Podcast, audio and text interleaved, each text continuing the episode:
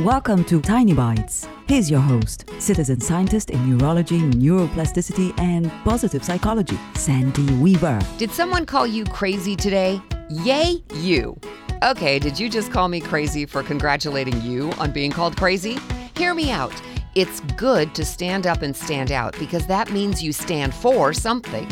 You have the courage of your ideas and beliefs, and you value them so much you want others to benefit from them too.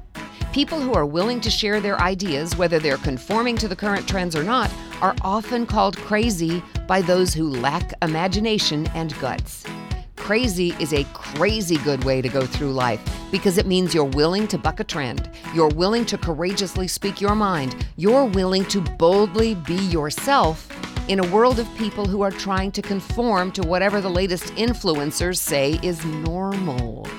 If someone called you crazy today, I congratulate you and I thank you for your bold ideas and your courage. Subscribe to the podcast and share it with your friends. And there's lots more at centerforworkplacehappiness.com. Here's to your well being, one tiny bite at a time.